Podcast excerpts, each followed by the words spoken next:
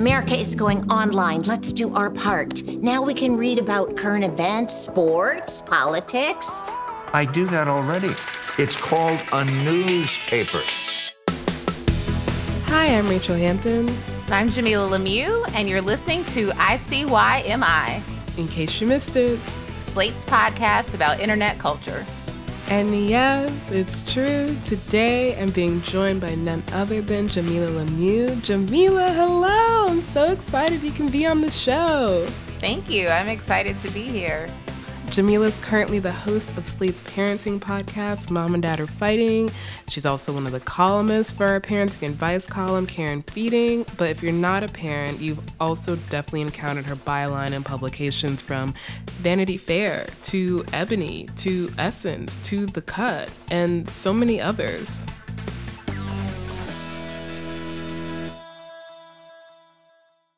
So, to get started off, there are a few questions I ask pretty much every single guest host on this show. Um, listeners will be knowing exactly what to expect, which is my favorite question in the world Do you think Jesus Christ, as described in the Bible, was canonically hot? So I probably have less Bible experience than like any black person you've ever met. Um, I was raised completely outside of the church, and so I've not spent a lot of time engaging with the book. Um, but from what I have read and seen, I would imagine that Jesus, as he's written in the Bible, was very hot. Definitely one of the beautiful people, I would assume. Okay, I feel like you're the first person in a while who's like come down hard on he's definitely hot. Because we're supposed to admire him, you know? And I just think that, I mean, I, I don't want to disrespect anyone's religion, but I do think. Oh, we do that all the time. I know, I know. This is a, a tremendous act of storytelling, you know?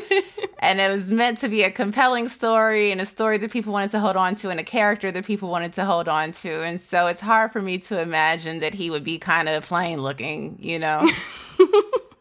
Um, and so, I mean, that concludes the Bible section of this podcast. Um, the next question actually is relevant to the show and isn't just my personal question I ask everybody, which is what is your first internet memory?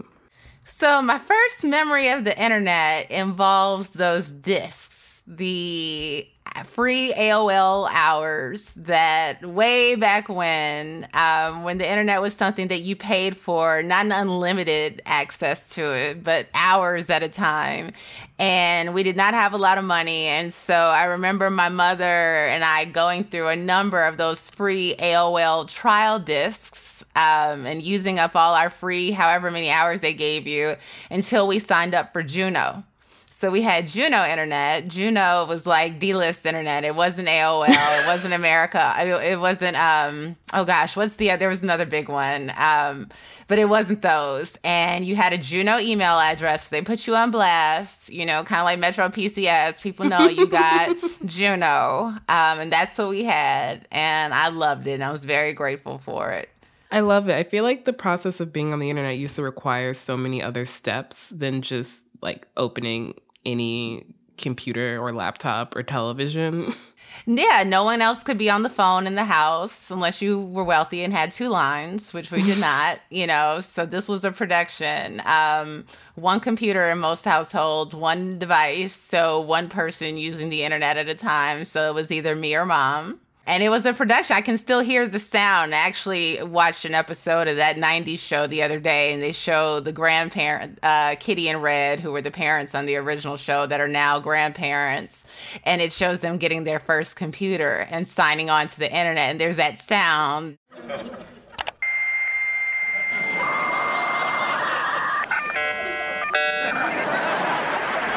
Okay. The internet is just two demons yelling at each other. That's actually pretty accurate. Yeah.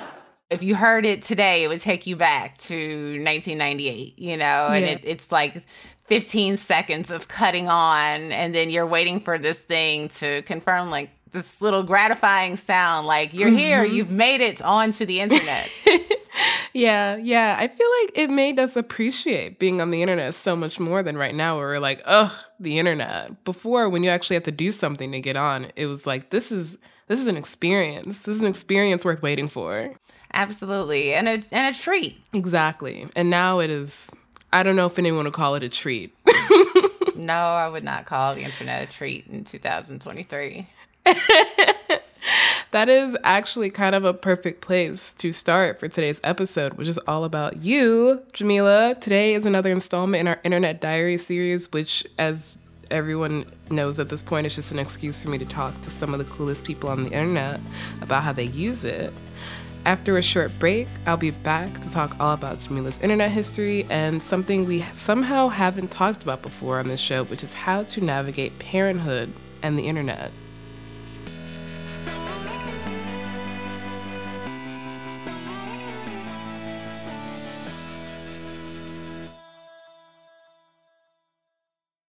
And I'm back with Jamilah Lemieux. Before we get into the parenthood of it all, I just want to dig into your personal experience on the internet. You were one of the writers that made me realize that I could have a career as like a journalist and a writer and a critic, specifically as a black woman, where I didn't have to pretend to kind of be some like neutral conduit through which current events flowed. So I obviously have some questions about how the internet has influenced your career. But first, what was the first platform that became like a regular part of your life, like the one that you visited every day? I well, the first one would have to be Black Planet, and this was when I was in high school, and I would get on there, try to talk to older guys. I'm so lucky that none of them were local or ever really took a strong interest in me because I definitely was using Black Planet to talk to guys that, you know, were 20 or 21 when I was 16. Mm-hmm. My screen name was Goddess Almighty 16. Um, that was supposed to be my graffiti name too, but I never learned how to use graffiti. So it was only my internet name and maybe my email address too and uh, I really dug having these conversations with other people. You know, people were talking about a lot of the things that we're talking about on the internet today um, through their message boards. I have very vague memories of it, but um, yeah, it, it was intriguing to me. Yeah, yeah. I feel like Black Planet, whenever I hear about it, I'm like, oh, I wish I could have used it. It seems like so much fun. It was fun. It was fun. Did you get to use MySpace? I did. That was my first platform. They were very similar, I would say. Okay. Uh, Black Planet and Asian Avenue and MiGente, which were all owned by the same company. I forget the name of the company, but they were the precursors to MySpace in a lot of ways, I think. They don't quite get the credit that they deserve. You know, I mean, they really don't there's a lot of talk about how black people have over indexed on Twitter, you know, but I think that it's important to communicate that there's a history of that. You know, it dates back to mm. Black Planet, it includes MySpace for sure. Yeah, definitely. I feel like so much of the appeal of how platforms are used are usually like the beginning of that appeal is located in like marginalized communities and how they're using these platforms. Mm-hmm. So, what would you say was the platform that you feel like has been the most beneficial for your career as a writer? It, it has to be Twitter. You know, I want to cite MySpace because I started with MySpace. Um, I, I, started my blogging career hosting a blog on both MySpace and Blogger. And I um I was posting the same content to both. And MySpace was really important to me, and it's where I first connected with a number of folks who, you know, became part of my writing experience, like Damon Young of Very Smart Brothas, and CaShawn Thompson, who created um, Black Girls Are Magic you know, and there was just this really vibrant community of black writers and not all people who would have identified as writers. A lot of us, including myself, were not trained. You know, I didn't go to school for journalism.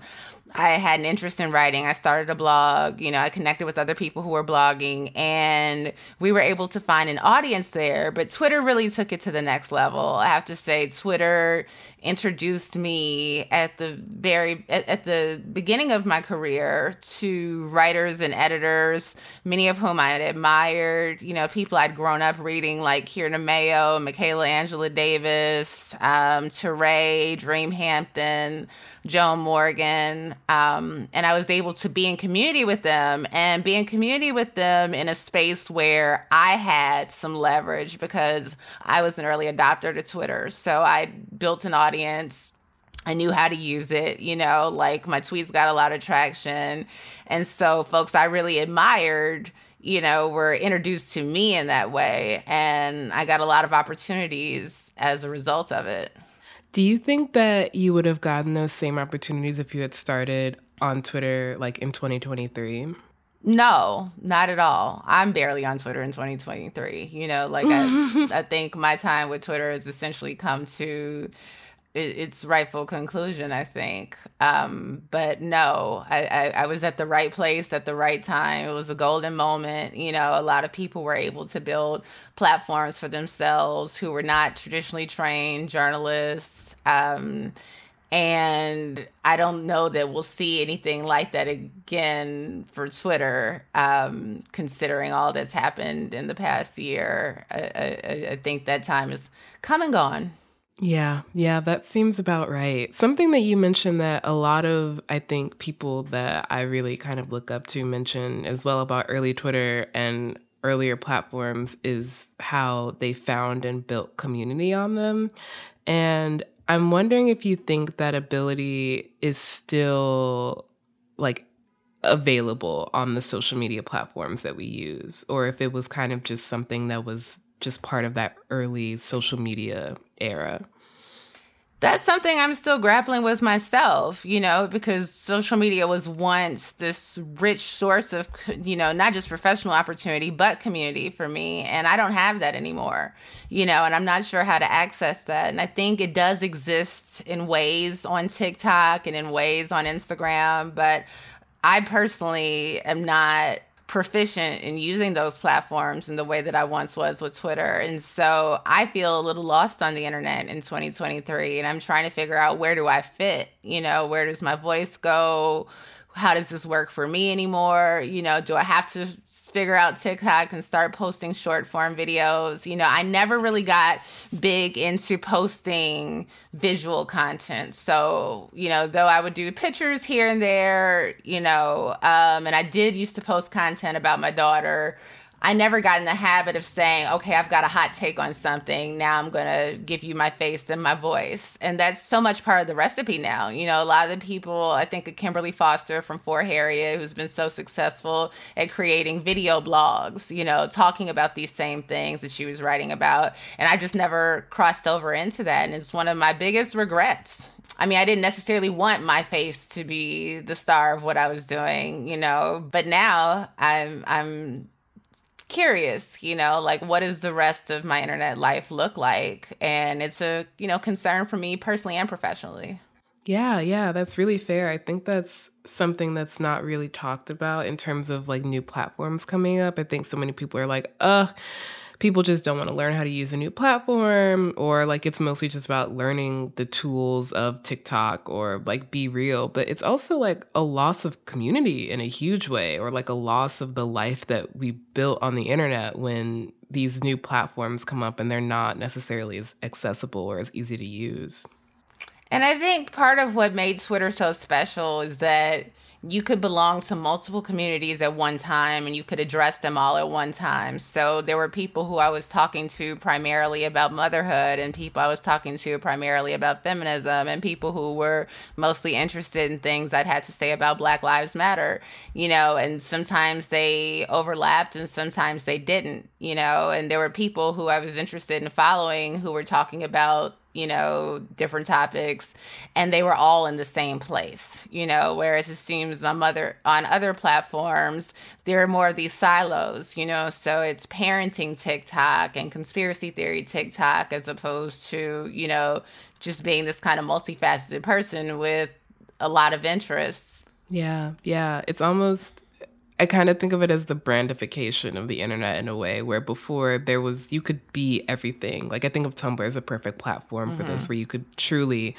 have so many varied things on your dashboard but on TikTok it's like how what part of TikTok am I going to put you in like are you in niche TikTok are you in makeup TikTok right like are you on this are you cooking TikTok And that's actually what we're going to get into after a short break. We're going to be getting into Jamilah's specific niche, which is the parenting internet, a topic that has somehow not really come up on this show that often. So if you want to hear about it, stick around.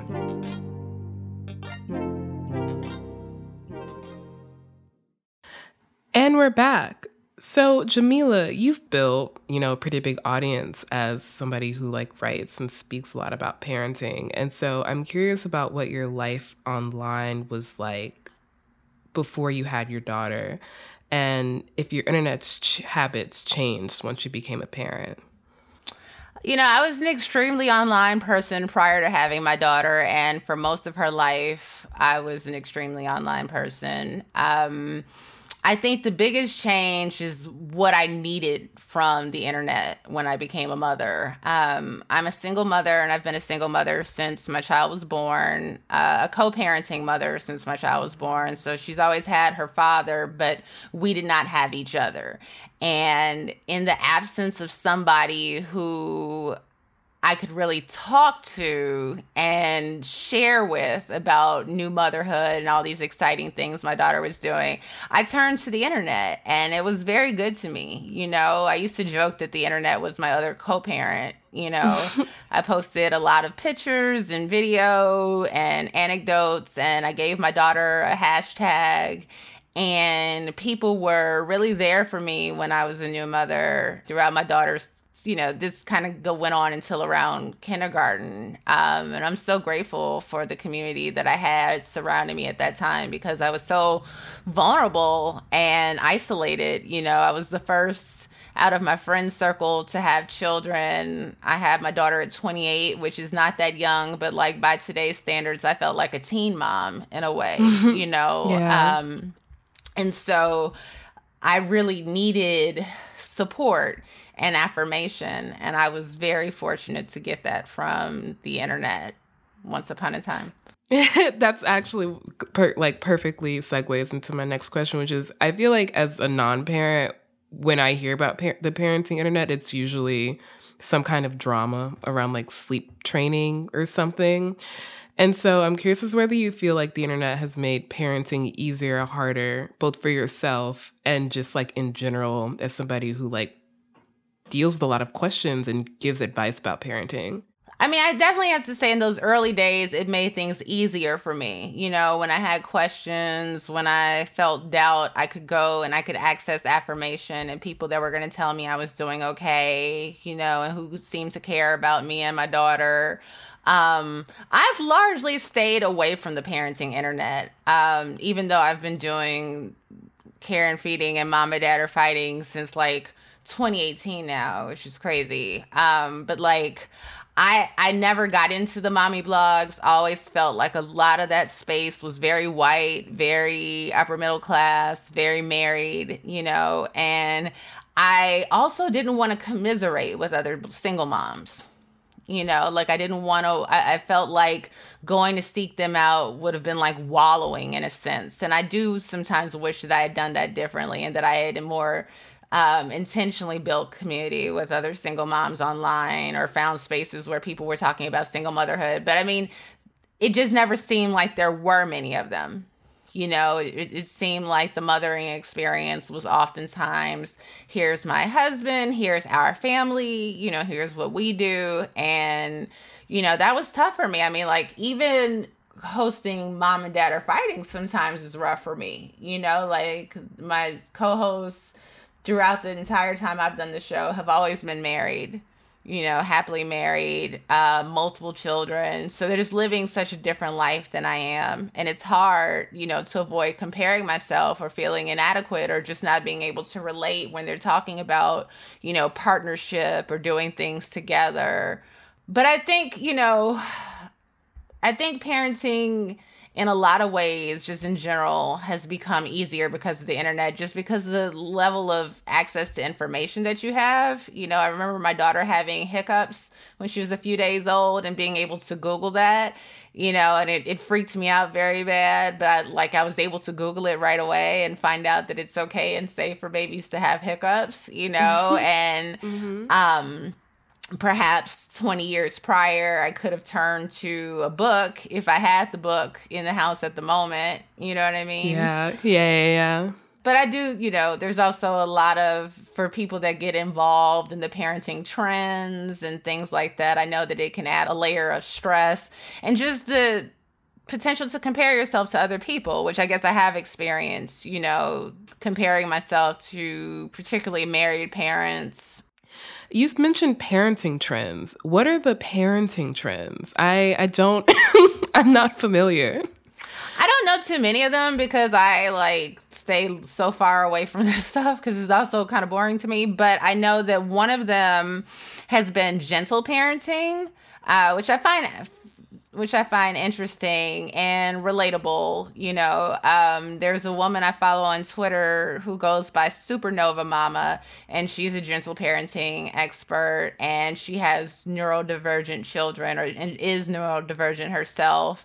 Um, there's also just been a trend of talking about neurodivergence, you know, which is a word that I wasn't familiar with until a few years ago, and I am neurodivergent myself. Um, and just addressing, you know, the unique needs of kids that don't always come, you know, sometimes come with a diagnosis, sometimes don't, but just realizing, you know, how your child um, reacts to certain stimuli, how they function in groups, and paying particular attention to that. For our audience who haven't heard of this, what exactly is gentle parenting? Um, I think it's parenting with the intention of showering your child with kindness and affirmation as opposed to constant correction. You know, so much of parenting, as we talk about it, can be very punitive, you know, very focused on you're wrong, you have to do this the right way, you know, here's where you're falling short. And gentle parenting seems like a way, and I'm not the expert, so it could be wrong, but it seems like a way of taking a more loving approach to the way you care for your children. Mm-hmm, mm-hmm. Yeah, I think that kind of uh, comports with what I've seen of it. It's a lot of like, when kids have meltdowns or tantrums, it's like, we're not going to yell. Like, we're going to be like, your feelings are valid. Like, it makes sense that you're overstimulated right now. Yeah. I mean, to me, it feels like an attempt at treating your children like people, you know, which is something I've longed for, you know, in, in terms of a lot of the conversations around parenting and a lot of the conversations that people have around black parenting and particularly black mothers. You know, people um, just through social media over the years, I've heard people say so many things about how they were mothered that really kind of, you know, disturbed me, you know, and just this idea of having this fear of your mother, you know, that like all she had to do was give me that look and I knew she was going to whoop my ass. And, you know, as somebody who does not take that approach, you know, I don't want my child to fear me. I've never wanted her to fear me, you know, and the few times, you know, like the times I have raised my voice and tried to be fearsome, I realized this is really ineffective, you know, like this does not create love. This does not create trust. This doesn't create an inclination to abide by my rules. This just upsets this person. Yeah, yeah. I feel like that's one of the more recent developments, at least on my side of the internet, is people kind of reckoning with their childhood. Um, and maybe it's just the age bracket that I'm in, but I feel like I see a, more recently like videos of like small, like black girls specifically getting their hair braided, Mm-hmm. and they're like crying because it can be painful. Even as an adult, I'm tenderheaded, and I'm like. I understand. And people in the comments are they're like, why are you getting this baby's hair braided so young? Or like, if I had done that, my mama would have whooped me. And I'm just like, same, but also maybe that shouldn't be the truth. Maybe that shouldn't be how that worked.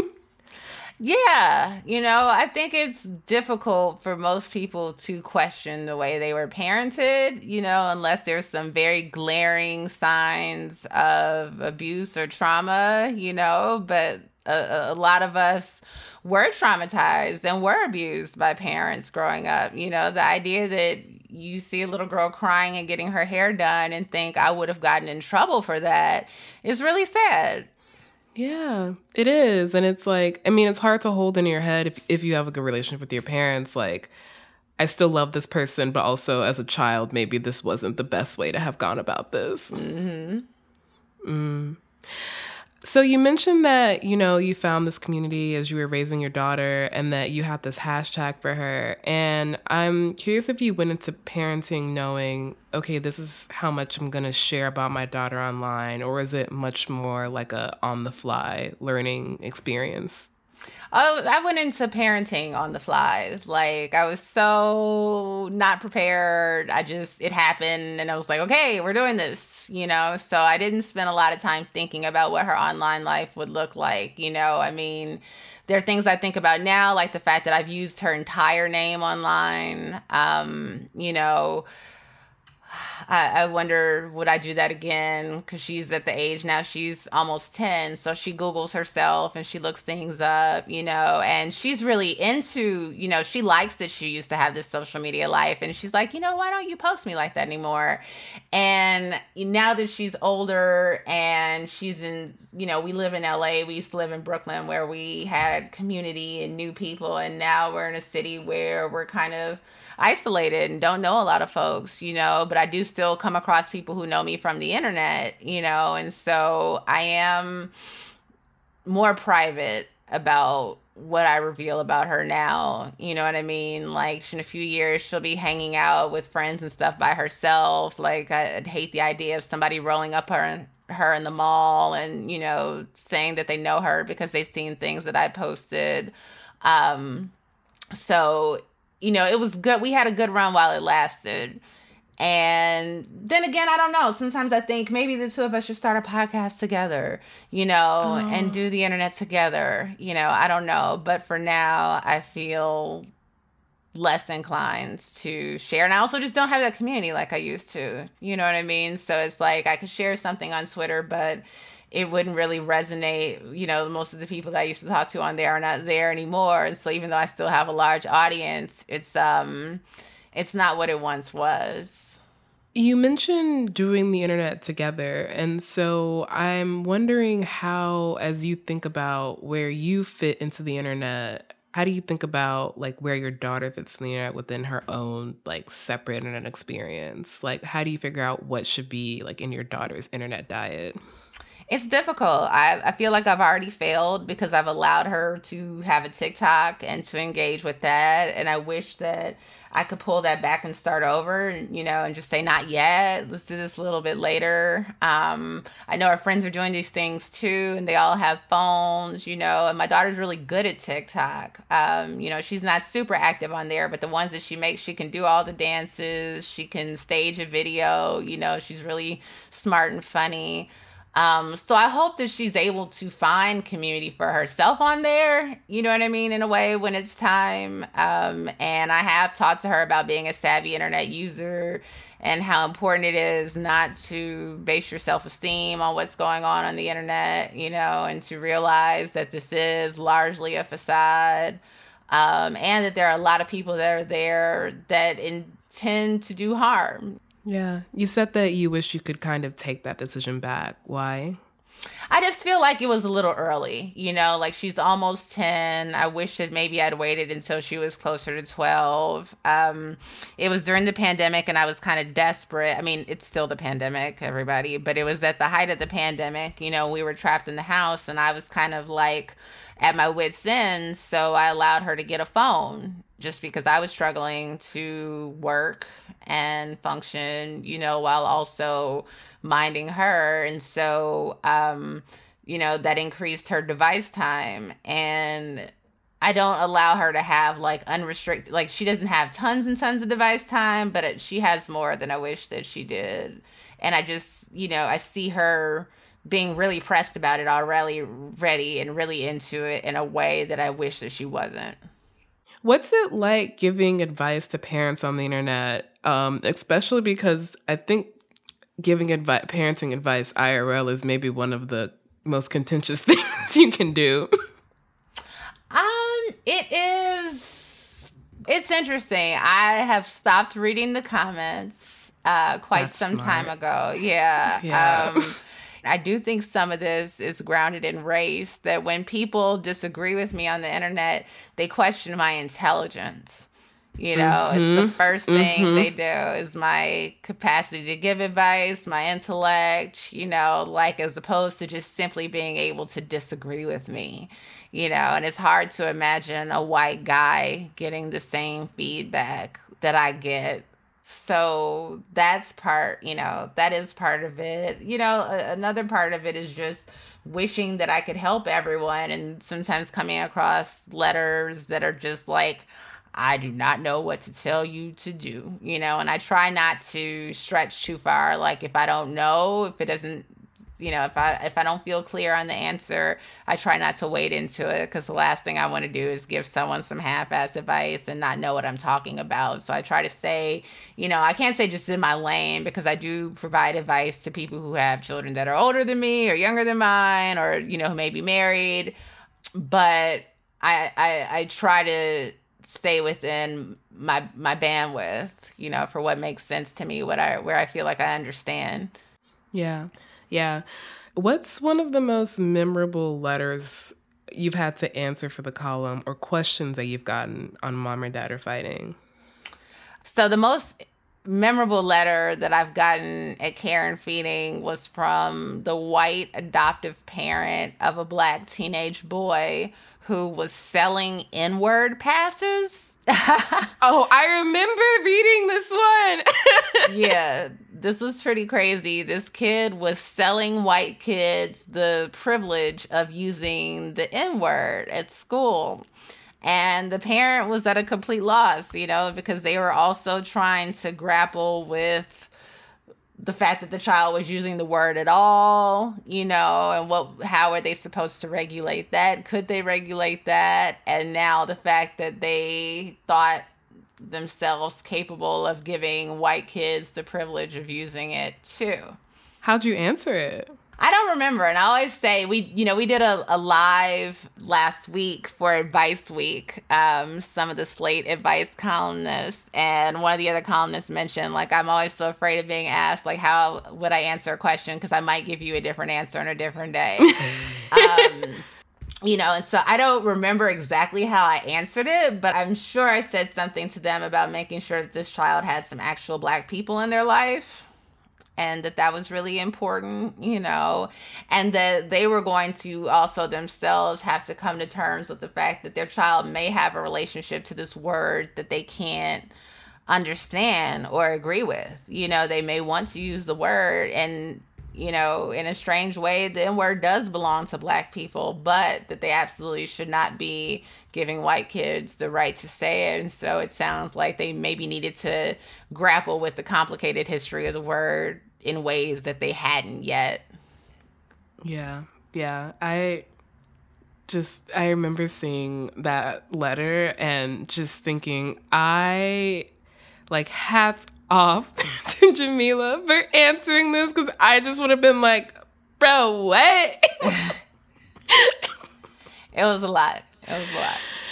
It was a lot. Uh, speaking of advice, our audience, which I did not anticipate when we started the show, but our audience includes a lot of parents and also teachers who listen to the show to keep up, I guess, with what their kids are talking about or encountering online. And I was wondering if you have any advice for them. Just that you need to stay in conversation with your kids about what they're doing online, you know, and I know that can be a little bit more difficult for teachers because usually the phones are supposed to be away in class. But if you are, you know, walking around the lunchroom or the hallways, like chat these kids up. I'm sure most teachers have a kid or two that they're closer to or someone they feel a little bit more comfortable, you know, talking to. Like, ask them to talk to you about some of the trends that are going on. You know, if you're a teacher and if you're a parent, like you need to be all up in that phone. The phone is not a solo endeavor. It is something that we at any moment is the two of us together. So I'm reading your messages, I'm looking at your feed. I want to see who you're following. I'm going to ask questions about who you're following and who these people are and how you know them and what you think of them. Um, just that you really need to engage. Like you can't let your kids have the internet to themselves. You have to be a part of their online life. Yeah, that makes given I remember yeah, given my my teenagerhood on on the internet, I'm sure my parents had no idea what I was doing, which is probably not for the best. None, not at all. well, on that note, I hope my parents aren't listening right now because I don't want to talk about that. but thank you so much for coming on this show, Jamilah. This was so fun. Thank you for having me.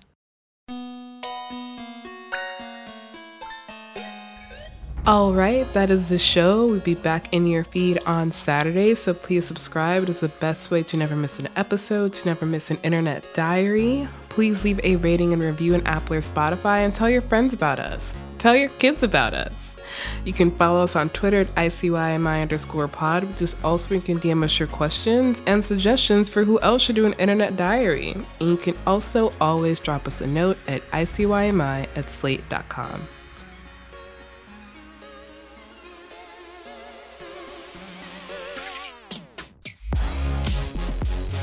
ICYMI is produced by Daniel Schroeder and Rachelle Hampton, with a special thanks to Sierra Spragley Ricks. Daisy Rosario is our senior supervising producer, and Alicia Montgomery is Slate's VP of Audio. See you online. Or not.